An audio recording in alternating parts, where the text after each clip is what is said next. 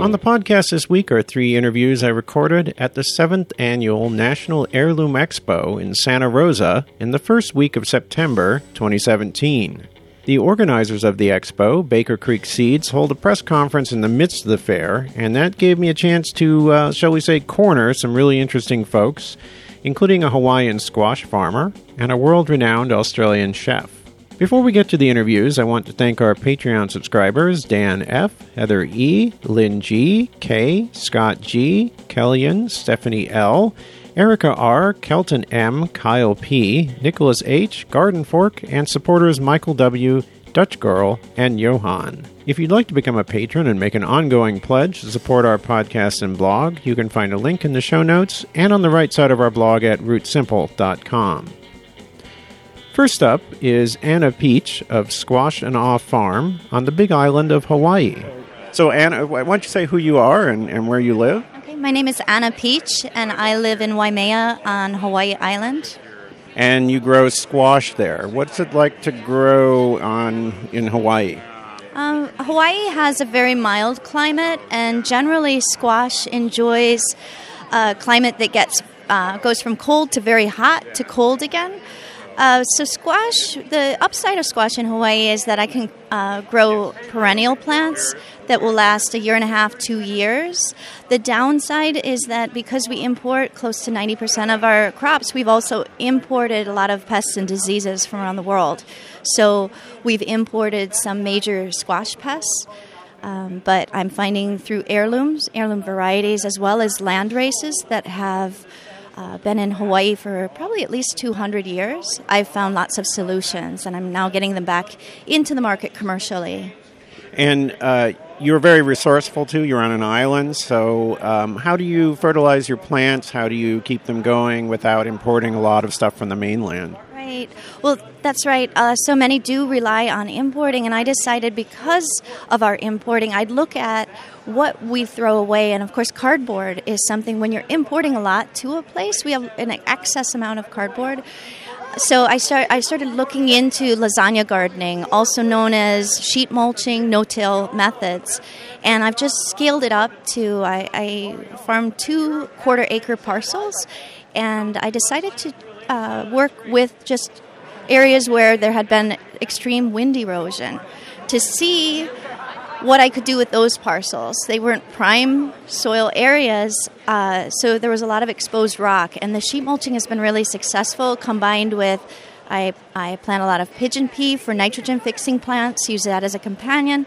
I work with chefs. I reclaim both green waste as well as their uh, fish scrap because, of course, in the Hawaiian Islands, we have a lot of beautiful ahi that are caught, which is our tuna. So that's all made into a, a fermented fertilizer, a fish emulsion, fish fertilizer, which is wonderful for a, a heavy feeding plant like uh, any of them, like squash, corn, um, chili peppers also love fish emulsion. So it's allowed me to farm very uh, like to maximize my yield in a very small parcel while at the same time keeping my costs close to zero. Is the fish method a Polynesian method? Is that a traditional method in the islands? Where did you learn uh, that that particular method? It, uh, I actually first heard about it because it was used in combination uh, with the Three Sisters method in Native Hawaii. Uh, I'm sorry, Native American planting. I just recently went to Sicily last year, and I found that the Sicilian fishermen used to also use that method.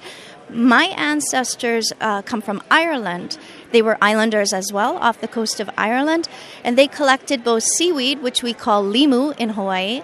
Uh, they collected both seaweed and they would use fish scrap there too. So I really think it's a global method of really it's thriftiness uh, and most farmers that understand soil they know that fish is one of the best resources you can have and it, it's underutilized in many communities.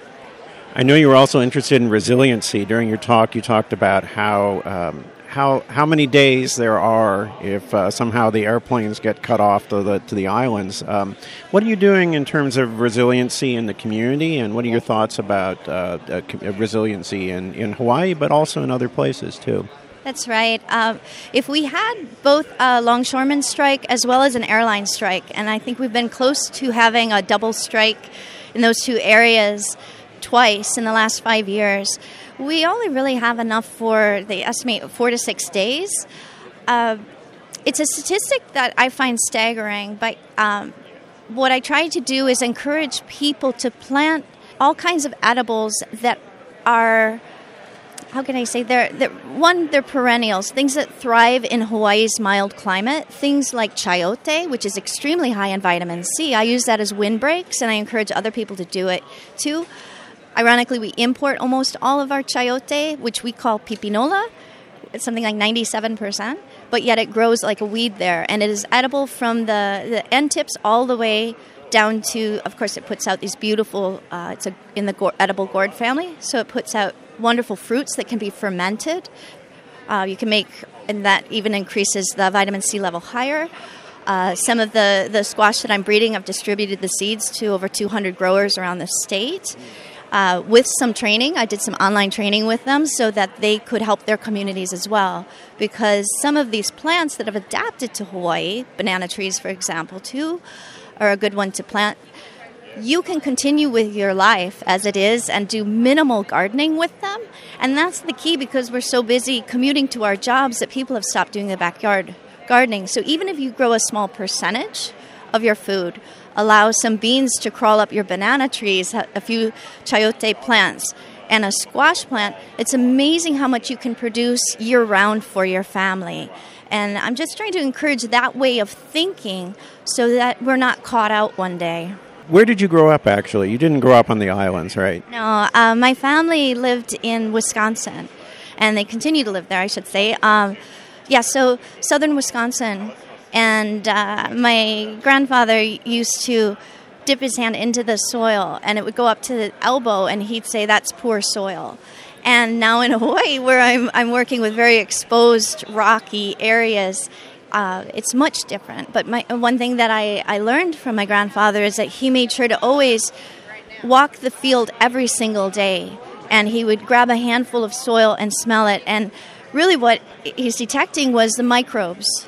And it turns out, with me and my fermentation, I'm really a microbe farmer. I do a lot of work with collecting microbes from the area infusing them like bokashi and, and creating methods where I'm encouraging the microbes. And then that, of course, encourages everything down the line, including uh, a healthier, more vigorous plant, uh, increasing the worm population, all of the other things that I need starts at that very tiny foundation of microbes. So what else have you learned in, in Hawaii in terms of what what's different about it than growing things here in California or other places in the in the continental U.S.? I think one of the biggest challenges is definitely the, the pests because we have at least four varieties of the tropical fruit flies, including medfly, and we have them year round in all seasons. We have melon fly as well. That's one of the biggest challenges. I think another challenge challenges are just distribution channels as well once you grow it, what do you do with it? We've set up a system that's based completely on importing. So it is hard to kind of, I always say infiltrate because I feel like it is a strategic act to get into the markets again. And I chose because I enjoy cooking and taking culinary classes. I decided that the best way is to become a, an advisor with the chefs, so that I became a specialist and a trusted specialist, as well as a provi- like a food provider, so that I wasn't simply taking their time, that I was educating. I come in and I'll, I'll, teach their whole staff and bring in beautiful varieties and, and talk about the culinary history of different regions, whether it be in Thailand or Italy, and how very specific vegetables were grown for specific recipes. Now we've gotten used to like eggplant number four, six, five, seven. And so many of these young chefs are graduating out of culinary school with that as their only experience with, say, an eggplant. And what I'm trying to do is open their their eyes to the possibilities because that also is going to encourage their passion. That's they love food, eh, their creativity as well. Great. So thank you so much. I appreciate it. Thank you for listening. Next up is Aspen Madrone, represents Mycopia mushrooms as well as Bay Area green Tours. My name is Aspen Madrone, and I work with Mycopia gourmet mushrooms as well as Bay Area Green Tours, a nonprofit that provides sustainability tours. Tell me about Mycopia mushrooms. We're a local farm here in Sebastopol. We've been here for 40 years, and we produce seven varieties of specialty mushrooms. So, how do you produce mushrooms? That's something I've always wondered about. We grow them on a substrate, which is basically sawdust, in these reusable plastic jars, and we inoculate them with spawn, which creates the mycelium base, and then the fruiting body of it is the mushroom that comes up. Do you uh, work with your own spawn, or do you purchase it somewhere? How, do, how does that work? That's the part that's always intimidated me about, about growing mushrooms myself. So, walk maybe walk me through the process of, of farming mushrooms and maybe how, because this podcast is mostly about home gardeners and things like that. Uh, so, are there ways that people at home can do something similar to what, what you do? Yeah, so for us, we um, have a mycologist that is creating the spawn from other um, mycelium spawn, and then we inoculate the jars. But we do sell plugs uh, of the spawn, so you could put them in um, and grow them at home and yourself. So it's mycopia.com. Um, and you'd be able to do that as well as um, other varieties. We, we don't do shiitakes, but that's a very common and popular one for home gardeners to do, and that grows on wood. Um, so you bring these plugs and then you put it in the wood, and then it would create the fruiting bodies. And I assume the the environment is temperature controlled indoors. Is that how it how you grow? What what does it look like? Yeah, we grow inside, and it's vertical farming. We use very little water. We're one of the lowest water crops, and it is climate controlled. And it depends on the variety of mushroom. Um, some of them have different temperature requirements. They're most all of them are considered forest mushrooms, something you'd find on a rotting log or something like that. And uh, so we grow them up, and it takes between 30 and 90 days, depending on the variety, before we can harvest them for you to enjoy. And you also do tours of the Bay Area, is that correct? Uh, what's the name of that? And, and tell me a little bit about what those tours are like.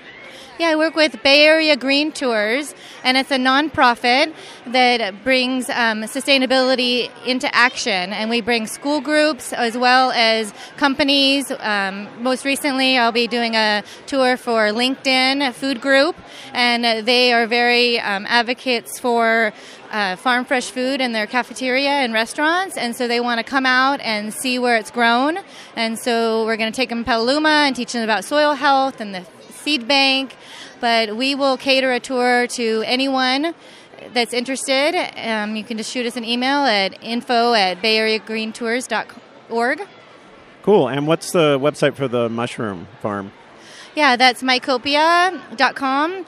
It's www.mycopia.com. There we go. So great. Thank you so much. Thank you very much and have a great day. Our last interview is with Peter Gilmore, who is the executive chef at Quay and at Benelong in the Sydney Opera House. He spoke at the expo, but I caught up with him while he was scouting out some rare varieties of vegetables and fruits. So, Chef Peter Gilmore, is that correct? That's correct. And all the way from Sydney? Sydney, Hey, what brings you down here? Well, um, basically, I, I, was invited to come and speak uh, at the event here um, by the guys at Baker's Creek, and um, I, you know, actually saw this um, festival uh, a couple of years ago. I looked it up online and thought I must get there one day. So it was just perfect sort of uh, opportunity to come out and have a look, and you know, spend a week or so in California, have a look around, and yeah, it's great.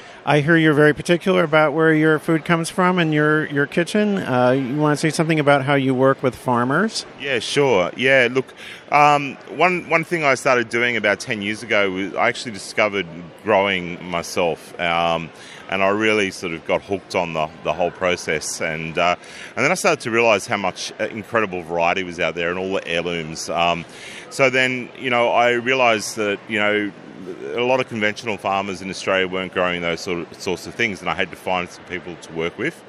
Uh, and one of the things I did was um, I went out and looked for small scale organic farmers, and I started then sort of working with them, and almost like in a bespoke sort of way, I would ask them to grow something for a specific dish in the restaurant, and I'd commit to a, a particular number each week, and uh, and that's sort of how it evolved.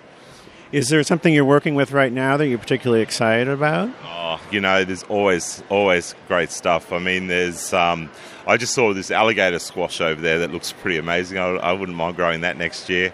Um, you know, we grow all sorts of vegetables, a lot of Italian heirlooms, lots of different types of eggplants. Um, you know, I really, I really love, you know, a lot of the traditional Japanese vegetables too. You know, the kabu turnips and um, you know the different varieties of um, eggplant from Japan as well. So there's there's stuff on the go all the time. I saw you looking at the corn very carefully. Was yeah, there? What were you doing over there? Oh, just checking out some of the corn from Peru, um, and just uh, I mean, it blows your mind really the amount of variety and. Um, you know, and to think that you know all of this started from a, a single wild plant that was then cultivated by man into all these different incredible forms. You know, it just it, it, it is mind blowing to be honest. Well, thank you so much, Chef. I want to let you let you go here and look around some more. Thank you. Cheers. You can find out more about Anna Peach's work on her website, squashandawe.com. You can find Mycopia mushrooms at mycopia.com and Bay Area Green Tours at bayareagreentours.org. If you'd like to see Chef Gilmore in action, I've embedded a video in the show notes for this episode. With the exception of last year's National Heirloom Expo, I've been to all of them. If you enjoy this podcast, you might consider attending the expo next year. The expo itself consists of a large exhibitors hall, a huge display of heirloom vegetables and fruits, and lots of free lectures. There's also a livestock hall and live music. It's kind of like a county fair without the dumb rides and horrible deep fried food. While the expo's slightly scaled back from the first few years, it's still an inexpensive and great way to get a lot of information about heirloom vegetables, fruits, and flowers.